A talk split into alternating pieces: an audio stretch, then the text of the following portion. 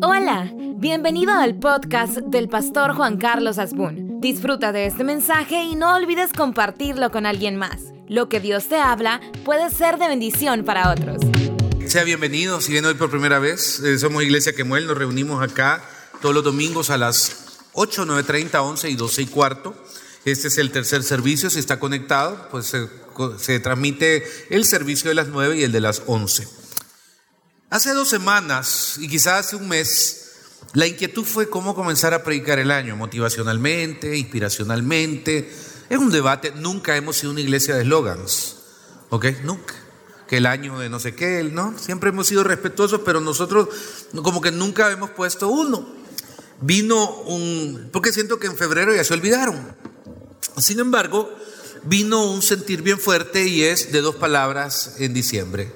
Eh, paz y victoria. Esas fueron dos palabras que nos han marcado, al menos hasta este día. Paz y victoria. Paz en medio de tormentas, victoria es consecuencia de peleas o batallas, ¿correcto? O sea, la victoria, si no hay batalla, no hay victoria. Amén. Y entonces, eh, eso se fue conjugando, ha sido un inicio de año bien interesante, pero el Señor puso a predicar sobre el Espíritu Santo. Y entonces ya esta es la tercera prédica. La primera fue el Espíritu Santo en el Antiguo Testamento. Si no la vio, búsquela en internet, es bien interesante. A mí me, me instruyó mucho. La segunda fue el Espíritu Santo en el Nuevo Testamento y la de ahora es el Espíritu Santo en mi vida. Y quiero invitarle en primer lugar que vaya al Evangelio según San Juan capítulo 16. Leemos en el nombre del Padre, del Hijo y del Espíritu Santo en el Evangelio de San Juan, en el capítulo 16 cosas que quisiera compartir ahorita, versículo 7 en adelante. Dice este texto 16, 7. Eh, Pero yo os digo la verdad, os conviene que yo me vaya, porque si no me fuera, el consolador no vendría a vosotros, mas si me fuere, os lo enviaré. Y cuando Él venga, convencerá al mundo, diga en voz alta, y cuando Él venga, convencerá al mundo de pecado, de justicia y de juicio. De pecado por cuanto no creen en mí. De justicia por cuanto voy al Padre y no me veréis más. Y de juicio por cuanto el príncipe de este mundo ha sido ya juzgado. Tal vez este no es el lugar exclusivo para hablar de doctrina. Antes de la cuarentena teníamos en el aula allá arriba un área donde se enseña doctrina. Pero somos una iglesia que mantiene doctrinas fundamentales. Padre, Hijo y Espíritu Santo para nosotros son Dios.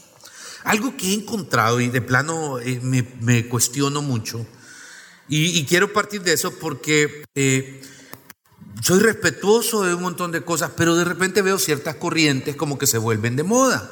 Por ejemplo, en los últimos dos, tres años una corriente medio así de preceptos judíos, lo cual pues, aquí vienen judíos, judíos de verdad aquí vienen y son parte de la congregación y a mí me encanta que estén aquí. Pero cuando queremos licuar la, lechuga con el tomate, no estoy seguro en algunas cosas. Porque no tengo uno, ni dos, ni tres, ni cuatro. Tengo como nueve casos en mi cristianismo de personas que comienzan a participar de un montón de, cosas que pueden ser culturalmente bien, bien atractivas, eh, religiosamente bien, bien llenas, pero terminan en tres cosas que a mí sí me cargan. La primera es que terminan diciendo que el Espíritu Santo no es Dios, sino que es una fuerza activa de Dios. Entonces, eso vota la Trinidad. La segunda es que eh, ya existe un menosprecio a la iglesia cristiana, porque ya no se enseña la carne, ¿me entiende? El, big beef no hay aquí, no solo en esta hermano Herbert, sino en, cualquiera, en, en, toda circunstancia. Y entonces no, yo menosprecio las iglesias, yo menosprecio los pastores, yo menosprecio los grupos. No, ¿me entiende? Y perdón, un pastor, lo digo con respeto, puede ser gente humilde del campo que apenas pueda leer, pero merece respeto. Un día estos me querían llevar a un programa para debatir sobre otro pastor. No, le digo, porque yo no voy a levantar mi mano jamás contra un ungido de Dios. Eso es importantísimo ¿eh? en, mi, en psiquis, ¿me entiendes? Lo que, la, investidura sacerdotal para mí es clave. Y, y, entonces de repente ya, eh, eh, cuando uno anda en esas corrientes, no, es que a todo le ve pelos en la sopa. Y la tercera es esa sensación de que soy casi dueño de la verdad. Y entonces cuando quiero hablar del Espíritu Santo, A, si no lo interpreto como parte de la Trinidad, B, si menosprecio su obra para la iglesia, porque dice que Él es el que, el que viene, dice, Jesús mismo dijo, les conviene que me vaya, porque el que, va, el que va a venir es el que va a acompañar a la iglesia en toda su misión. Y además de eso, eh, a, través de Él van a recibir la revelación para esto. Eh, es complicado, y entonces quiero pedir, si hay entre nosotros alguien que tiene esa percepción, le ruego, por un momento hágala a un lado, permita que la palabra sea la que nos razone y entonces tomemos decisiones alrededor de este punto. Número dos, en este texto me dice una cosa necesariamente importante. La iglesia necesita al Espíritu Santo para tener lo que ahí dice, mire, convencerá al mundo de pecado, de justicia y de juicio. Punto número uno. Pero encuentro que, no puede haber cristianismo sin el Espíritu Santo. Pero también tengo que hacer nuestras mea culpas. El Espíritu Santo ha venido en los últimos 20 años a ser la perspectiva de algo colectivo, ¿ok? Y lo entiendo. Es que necesitamos cultos llenos del Espíritu Santo, escucho yo. Por supuesto que sí. Y, escucho interlocuciones como esta, es que se sintió la presencia del Espíritu Santo. O sea, nos volvemos catadores de qué se siente y qué no se siente, ¿me entiende? Nos volvemos intérpretes de eso y eso es necesario, sí, porque en la atmósfera colectiva, Camila, es bonito. ¿Quiénes toman eh, la, responsabilidad de eso? Las bandas, por ejemplo, el Ministerio de Alabanza, el predicador, el que ora, hay gente que ora nivel mantequilla, le digo yo que es cuchillo de mantequilla. Hay unos que solo dicen Dios bendiga y que es como un cuchillo que, o sea, tienen una manera de, orar, pero así como que fueran Maradona jugando fútbol, porque, porque tienen ese don, es un don. Y, y es maravilloso, pero sigue siendo la interpretación colectiva. No necesitamos todos vivir en una paz mental. Con una, dos, tres personas que en un lugar oren genuinamente, clamen, adoren, alaben al Espíritu de Dios, la, atmósfera cambia. Donde veo un problema, si usted me permite, y disculpe que el discurso de este púlpito sea tan práctico, no simplista, son dos cosas distintas. La simplicidad es una cosa, la practicidad es otra. Es que no le agregamos a ese ambiente, a esos cultos a hermosos, la interpretación individual de quién debe ser el Espíritu Santo para ti. Y entonces nos volvemos o provocadores del Espíritu Santo o antagónicos del Espíritu Santo cuando ninguno de los dos, hermano, tienen nada más que ver con, solo con la perspectiva general o colectiva. Cuando yo oigo en esa iglesia no se siente, en esa iglesia sí se siente, en esa iglesia hay poder, en esa iglesia no hay.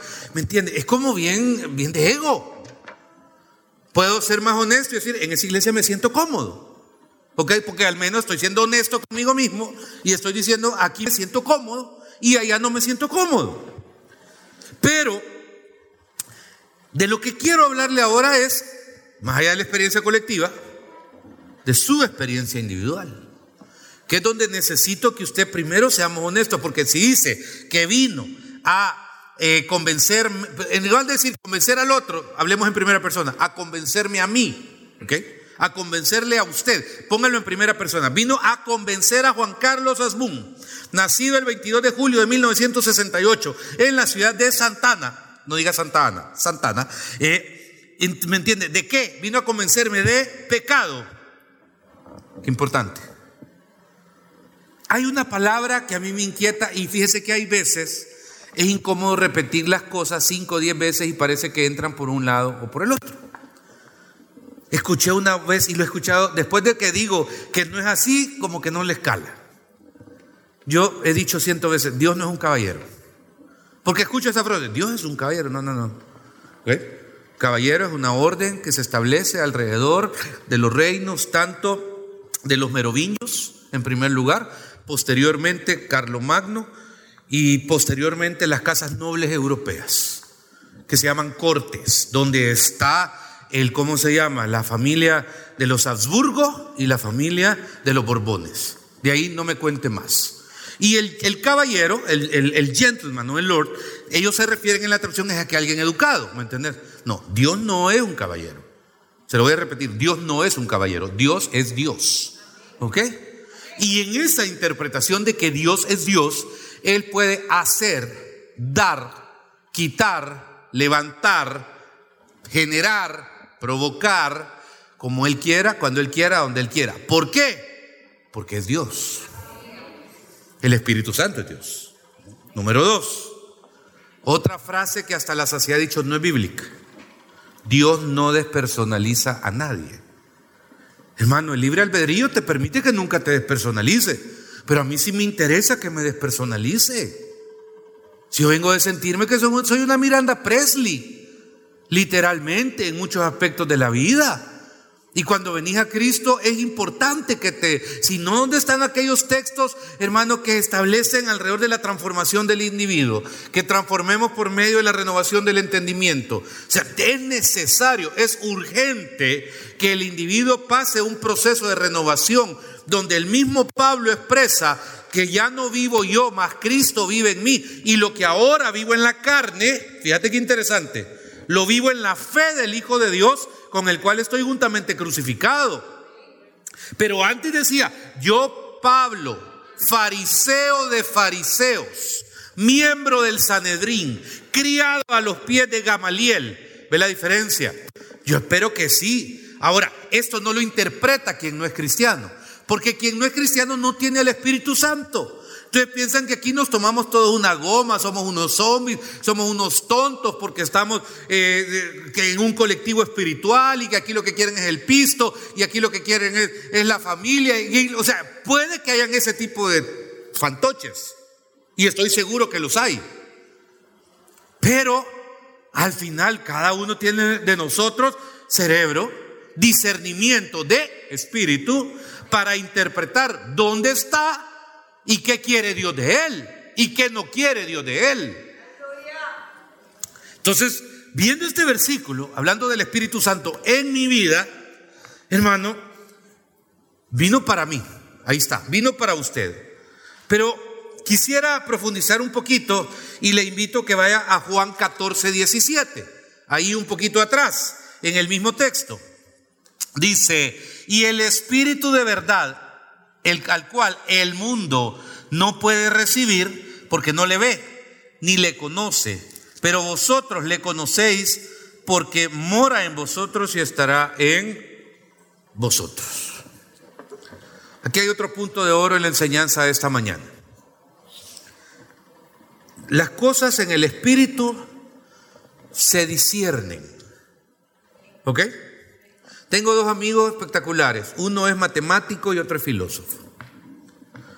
Si les menciono los nombres, probablemente los conozcan. Con el filósofo yo puedo amanecer, pero con el loco uno amanece, literalmente. Oye al gallo cantar, porque uno habla, de, es que habla de lo que usted no se puede imaginar. Con el matemático no amanecería, a las dos de la mañana me voy a dormir, pero son gente brillante, brillante, sin Cristo. El mundo es bien atractivo, iglesia. Todos los ambientes sociales, económicos, políticos, culturales son sumamente atractivos. Pero recuerde una cosa, si Dios lo pone por ahí, no es para que las tinieblas opaquen su luz, sino que su luz alumbre sus tinieblas.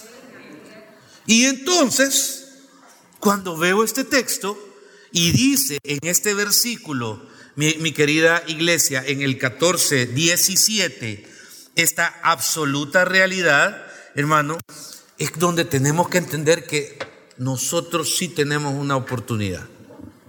El cristiano tiene una oportunidad que a veces no ve. El cristiano tiene una oportunidad de oro y es la revelación del Espíritu. Mm, voy a dar el testimonio de alguien. Tuvo un trabajo bonito, hermoso. Eh, lo perdió. Un mes, dos meses, tres meses, cuatro meses, cinco meses, seis meses, siete meses, ocho meses, nueve meses. Eh, y de repente una cuenta bien grandecita, el banco casi le dice, mire, desde el tercer mes ya váyase, váyase, váyase. Y este último mes le mandaron la nota. Mire, hagámoslo en paz. Desocúpelas para tal día porque esto es imposible. Ya estuvo. Toda la vida su servidor, que no, yo no soy monipa, odio que me digan odio que me digan pastorcito, esa por favor no se la paso a nadie, ¿ok? Juan Carlos, Choco, Juan Carlos, Juan, doctor, pastor, lo que usted quiera, pero pastorcito no, suena chuchito, ¿ok? Dígame Juan Carlos, está bien, así me llamo. Juanca si quiere. Todos modos así me tienen grabado varios porque cuando me mandan veo que dice JC, Juanca, el Asbun, tienen un montón de términos raros interesantes para referirse a uno. Pero aparte de eso, eh, eh, me decía este hermano, y yo toda la vida, pero tal vez el punto es que yo no soy un speaker, no soy un coach, no soy un motivador, pero siempre trato de que usted le crea a Dios hacia usted. Entonces, mire, pastor, no, no, no, no, no renuncie. No, espere. Mire, pastor, no aguanto la presión, voy a botar la casa. Espere. No, mire, pastor, es que espere, deje que Dios haga, ponga delante, delante de usted. O sea, definitivamente es como, como aguantar, aguantar, aguantar, aguantar, aguantar. Y llega un punto donde ni rendirse es opción, ni retroceder es opción, porque en la vida hay veces, hay veces los terrenos que se ceden nunca se recuperan. Eso es muy importante entenderlo. Y hay veces cuando el Espíritu pone la paz, pues sí, hay que dejar pasar. Pero, pero en este caso era una pelea, pelea, pelea, pelea, así de no lo haga, no lo haga, no lo haga. La semana pasada me escribe el hermano y me da un testimonio que a mí me vino de mucha emoción, porque buscando una salida aparece, ah, la esposa le dice, mira, tengo un sentir y ese sentir es que no entreguemos la casa, que esperemos, pero que seamos fieles. aparece una cosa de una no sé qué de las AFP, de que le están ofreciendo, que le dan no sé qué dinero eh, de, anticipo, no sé cómo es que se llama eso que está ahorita en, en boga. Y me contesta el testimonio del hermano anoche. Y entonces lo metió. Nueve meses sin trabajar, hermano. La casa es el problema único. Y dice que los estuvo por seis meses aquella prédica de julio del año pasado, que Dios envía cuervos. Esa, esa, esa prédica de plano, solo el Espíritu Santo la puede dar. Y si usted está así, búsquela, oye porque hablaba de que al, profeta en medio de su necesidad aparecían de cuando en cuando cuervos llevándole algo, o sea, la bolsa súper, 20 pesos, una prima, eh, una tía rica que aparecía dejándole algo, ¿me entiende? Un cobrador que decía, está bueno, te dejo pasar, pero es, y Dios envía cuerpos, siempre Dios va a enviar cuerpos, y cuerpos, perdón, no cuerpos. Y entonces, eh, resulta que cuando le dan el dato y le dicen que con mucho gusto, es, pero literal, el 100% de la deuda del banco más el 10%. Y entonces él me está dando el testimonio. Hoy no, creo que lo vi temprano, no lo pude saludar en el primer culto, pero son de esas cosas que en el mundo natural, por eso le digo, hay cosas que en el mundo natural ni el matemático ni el filósofo me las van a entender. No, no puedes. Y, y aquí es donde tanto le quisiera decir a los jóvenes, aquellos que no se han graduado del colegio, que hay varios siempre en esta audiencia y me encanta, que mueles una iglesia joven, jamás envejece, oye, somos casi, casi Dráculas y nunca envejecemos, pero, pero el punto, pero el punto es, hey, no busquen donde no hay, ese es el mensaje a los jóvenes, no pierdan su tiempo, no pasen de jóvenes cool a hombres y mujeres reventados y estallados que no lo lograron. No busquen donde no hay. Sepan que están parados en la roca que es Cristo Jesús. Y aunque pueda ser atractivo el entorno, cuando las lunas y los soles y las lunas y los soles y las lunas y los soles viven pasando, esos son años, décadas que van pasando, el que está parado en la roca es el que permanece.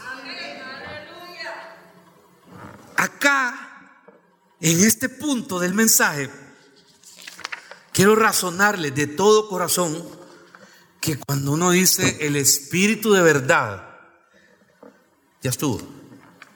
Con ese versículo, con esa parte podemos hacer tres horas. Es el de verdad. Y como está en minúscula la palabra verdad, es la acción, ¿ok? El espíritu es el, el individuo, como en gramática, ¿verdad? El personaje. Pero entonces hay mentira, el cual el mundo no puede recibir, porque no le ve ni le conoce, pero vosotros le conocéis porque mora en vosotros. Y esta es la ventaja que no tomamos en cuenta. Pastor, ¿y cuándo puedo iniciar una relación con Dios? Porque quizás yo sea ese hombre reventado y estallado que usted dice. Ahorita. Ahorita, no te preocupes. Ahorita. Pero tenés que ubicarte en qué representa no solo el Espíritu Santo en una perspectiva colectiva, que es la tendencia de la iglesia de los últimos 20 años, a una interpretación individual. Ahí en nuestra mundanalidad, ahí en nuestro deseo de hacer mejor las cosas. Y entonces quiero por favor pedirle que vaya a Hechos 8:26. Ah, no, 1 Corintios 3:16, perdón, voy a ir corriendo, le prometo que vamos a salir en la misma hora. 1 Corintios 3:16, solo quiero leerle algo ahí para sustentar un argumento. Dice el texto, ¿no sabéis que sois templo de Dios y que el Espíritu de Dios mora en vosotros? Ok, este es un absoluto, quiero que usted lo tenga. Aquí es donde el discurso del predicador es usted es templo y morada para usted esté, o sea, bien, y, y, hay un confrontamiento sobre la parte moral, sobre la parte social, y esto es medio, medio complicado. Pero lo bueno es que lo dice la palabra. Yo soy templo y morada del Espíritu Santo. Hay veces con alguna telaraña, hay veces medio chuco, hay veces con complicaciones, ¿me entiendes? Pero, pero ya, ya lo dijo. Bendito Dios que no es un templo que ultra brille. Ya, ya Dios me confrontó que soy. Y entonces, en esa conciencia de pecado, debo procurar tener lo más limpio posible. Porque la moralidad no puede ir en contrapunto con la espiritualidad. ¿Está conmigo, iglesia? Vale. Y si hay rollos en su vida, luche con ellos, hombre. Luche. Y si está atrapado, pídale perdón a Dios y pida misericordia. Pídale misericordia. ¿Y mañana qué hago? Pídale misericordia. Y pasado mañana, pídale misericordia. Pídale misericordia. Ya Dios le va a dar la salida. Pero conciencia de pecado y pedir misericordia. Conciencia de pecado y pedir misericordia. Conciencia de pecado y pedir misericordia. Y esa cosa que te tiene hasta aquí, atribulado, atado, que te sentís sucio, inmundo, desgraciado, ese espíritu que oye la voz es el que aparta de una manera u otra. Y en 10 años tu rollo va a ser otro, pero ya no va a ser ese. Porque soy templo y morada del Espíritu Santo. Y porque donde abunda el pecado, dice la palabra, claro, la gracia es algo que es tan difícil de entender y tan fácil de, aceptar. Un día vamos a hablar plenamente, pero con madurez de la gracia hoy. Porque por, por escuelas no, hay veces nos complicamos y la gracia es tan hermosa, la gracia es tan perfecta que no la entendemos solo los que hemos pecado en grande. Porque cuando decimos, ¿dónde está o muerte tu aguijón y dónde os sepulcro tu victoria? Ahí entendemos que para atrás la gracia de Dios ha sido perfecta y la misericordia de Dios te ha librado. ¿Está aquí? Si va conmigo, ahora sí, al libro de Hechos, capítulo 8. Lo leemos en el nombre del Padre, del Hijo y del Espíritu Santo y me quedan seis minutos, señores. Así que let's fly with, come fly with me, como dijo Sinatra. Ocho, ¿cuánto le dije? ¿Ocho cuánto, iglesia? 26. Hechos 8, 26, por favor. Dice, un ángel del Señor habló a Felipe diciendo, levántate y ve hacia el sur por el camino que desciende de Jerusalén a Gaza, el cual es desierto. Entonces él se levantó y fue. Ahí dejémoslo. Eh, la Tierra Santa es hermosa, pero esta zona especialmente le hace un énfasis por esta zona que, decide, que camina de tal lugar a tal lugar y que es desierta. Porque aparte de que, bueno, todo es muy árido, pero no es muy bonito. Hasta este día. Es una polvareda y usted es una bajada, como que dice los chorros, va bajando los chorros un poquito más, unos 15, 20 kilómetros, bajada, bajada, bajada, bajada, bajada, y es desierto árido, tal vez una cabra medio desnutrida por ahí, pero no es el mejor lugar. Entonces aquí encuentro un punto de oro. El hombre, ahí está, el ángel del Señor habló a Felipe.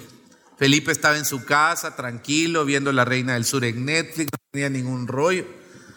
Pero de repente el Espíritu Santo habló a él. Y el Espíritu Santo le da algo que no nos gusta. Diga en voz alta mandato. Ok. La palabra mandato no es optativa, no hay democracia en el reino de los cielos.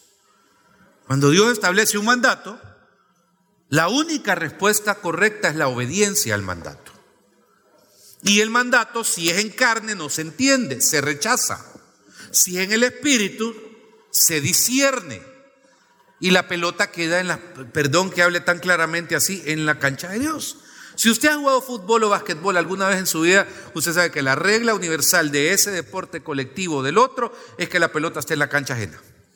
¿Ok? Porque entre más tiempo pase en cancha ajena, menos goles le van a meter a usted y más posibilidades de meter goles tiene usted. Sin embargo, esto es donde vuelvo a la interpretación. Como el discurso es tú, tú, tú, tú, tú, nos hemos mentalizado que alrededor de esto yo mando a Dios. Pero en algún momento, por eso pido un espacio de humildad para darnos cuenta si realmente hemos nosotros pretendido mandar a Dios y si nos han ido bien las cosas. ¿Cuántos mandatos hemos recibido de Dios y hemos sido negligentes a esos mandatos de Dios? Porque hay una serie de sentimientos, emociones, dolor, enojo, ira, rechazo, cóleras, maltrato, desprecio. Pero yo no estoy hablando de hombres, te estoy hablando de Dios. Y si tienes el discernimiento, el discernimiento te evoca a que sepas cuando las cosas vienen de Dios y no de una autoridad o un hombre que simplemente te quiere balear. El mandato de Dios era este. ¿Sabes qué, Felipe? Anda por esa carretera difícil, hace esto y punto. No le dio información, es otra cosa interesante. Hoy vivimos en una era que nos quieren decir, a mí me encanta subir a las niñas y no decirles a dónde voy.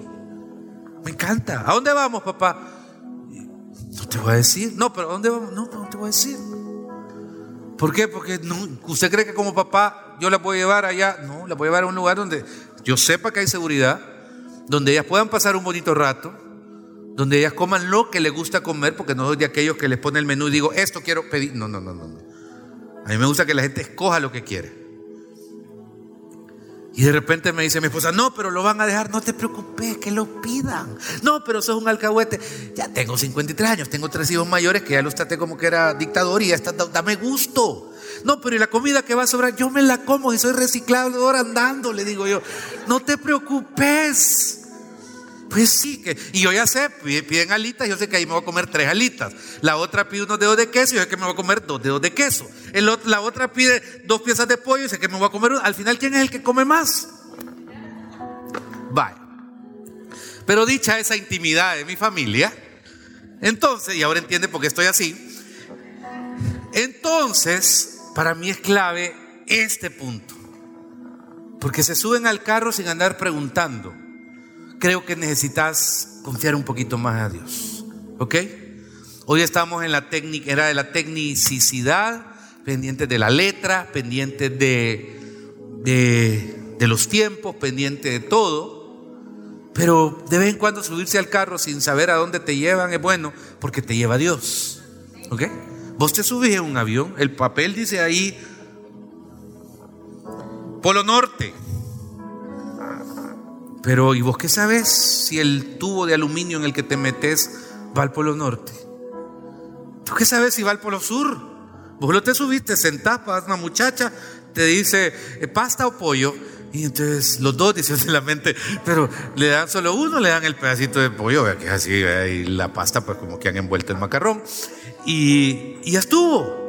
Y de repente estás 6, 7 horas en el avión y un día, y al ratito dice, vaya, broche el cinturón, ¿por qué? Ya vamos a llegar al Polo Norte. Y vos te vas ahí, vos sabés que es el Polo Norte. Pero no, no tenés ni una coordenada ni nada. Y aquí es donde siento que la iglesia debe ser más eficiente en confiar en Dios en dejarte por un momento en caída libre, sin paracaídas, sabiendo que Dios te sostiene. Y entonces va y se encuentra al tal Felipe. Y como se encuentra Felipe a, este personaje, dice el Espíritu dijo a Felipe, acércate y júntate junto al camino. Ah, perdón, vamos al 27. Entonces él se levantó y fue y sucedió que un etíope eunuco, funcionario de Candace, reina de los etíopes, la cual estaba sobre todos sus tesoros y había venido a Jerusalén para adorar. Ok, aquí hay una regla de oro. Creo que Javier Campos me preguntó un día cuál es la relación entre Israel y Salomón y la reina de Saba. Mira, no querés saber, le dije, porque eso es pasional. La Saba no es el restaurante del centro que decía sabroso y barato, sino que Saba es en el centro de África lo que hoy se conoce como Etiopía. Y entonces hubo un periodo de mucha escarbación de minas y minerales donde tomó tal interés que las rutas comerciales llegaban hacia la parte norte. Y fue de tal interés que en más de una ocasión el mismo, la misma mandatario, que era la reina, decidió llevar y promover esas rutas comerciales para que intercambiar con los distintos reinos en el camino. Y entonces oyó hablar de un tal Salomón una pequeña, un pequeño reino, no era muy grande, pero muy próspero, hablaban de su sabiduría. La cosa es que quedó prendida y él prendido, y de ahí créame que Cañaveral de Pasiones no es nada con lo que pasó.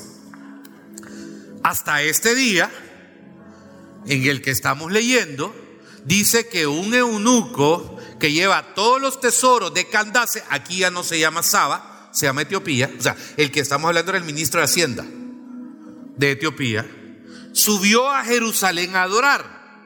¿Qué quiere decir esto? Que era judío. De África judío, 1300, 1500, no más, años después. Entonces el vínculo religioso, es más, hay una teoría de que el arca de la alianza, cuando fue la destrucción del segundo templo, hermano, eh, la sacaron y se la llevaron a Etiopía. Hay dos, dos videos en YouTube, uno medio charlatán, el otro medio serio, donde se puede manifestar que el arca de la alianza está guardada en Etiopía, esperando el que la puedan llevar de nuevo para la construcción del tercer templo. Ya esa es novela y es Indiana Jones. Pero me parece lógico, porque hasta este día usted va a Jerusalén y usted ve el montón de judíos de raza negra. Y usted pregunta dónde son, de Etiopía. Es la comunidad africana más grande de judíos que hay en toda África. Y, y, aquí es bien interesante este punto porque dice que él no iba a Jerusalén, él venía, él ya había regresado, cumplió su propósito de adorar, pero iba leyendo y no entendía. Entonces el Espíritu Santo le dice que vaya, que se acerque, que le dice Felipe, le oyó que leía el profeta Isaías y dijo, pero ¿entiendes lo que lee? Este es el nombre del programa del hermano Mauro Vázquez, ¿entiendes lo que lees? Y él dijo, ¿cómo podré si alguno no me enseña? Enseñar. Y rogó Felipe que subiese y se sentase con él y el pasaje de la escritura que leía era este. Como oveja a la muerte fue llevado y como cordero mudo delante del que lo trasquila. Así no abrió su boca, en su humillación no se hizo justicia. Mas su generación, ¿quién la contará? Porque fue quitada de la tierra su vida. Respondiendo el eunuco, dijo a Felipe, te ruego que me digas de quién dice el profeta esto, de sí mismo o de algún otro. Entonces Felipe, abriendo su boca y comenzando desde esta escritura, le anunció el Evangelio de Jesús. Y yendo por el camino llegaron a cierta agua y dijo el eunuco, aquí hay agua que impide que yo sea bautizado. Felipe dijo, si crees de todo corazón, bien puedes. Y respondiendo dijo, creo que Jesucristo es el Hijo de Dios. Hermano, bonita la historia. Pero ¿y qué tal si Felipe, ay no, Señor, no. No es mi tiempo. Porque ponemos una frase poética. No siento paz. Esa es otra frase que la tengo aquí, hermano. Es que yo si no tengo paz, no, espérame, ¿tenés idea cuántas veces sin paz he aguantado tus problemas? Y por, por la bendición que el Señor pone en mi corazón. No, hermano, maduré. La paz es consecuencia. A menos que sienta oposición sobre algo, entonces está bien. No. Pero, pero cuando uno trata de estar en la voluntad de Dios, hombre, hace este año tu mejor año. Hace este año un año donde te descompliques menos en lo que no hay necesidad de complicarte. Y entonces vas a ver lo que significa esa, ese, el Espíritu Santo en mi vida. Porque no depende de ti. ¿Quién te da la fuerza? El Espíritu Santo. ¿Quién te da el carácter? El Espíritu Santo. ¿Quién te da el temple? El Espíritu Santo. Gracias por ser parte de este podcast. Si este mensaje te gustó, lo puedes compartir en tus redes sociales y suscribirte. Dios te bendiga.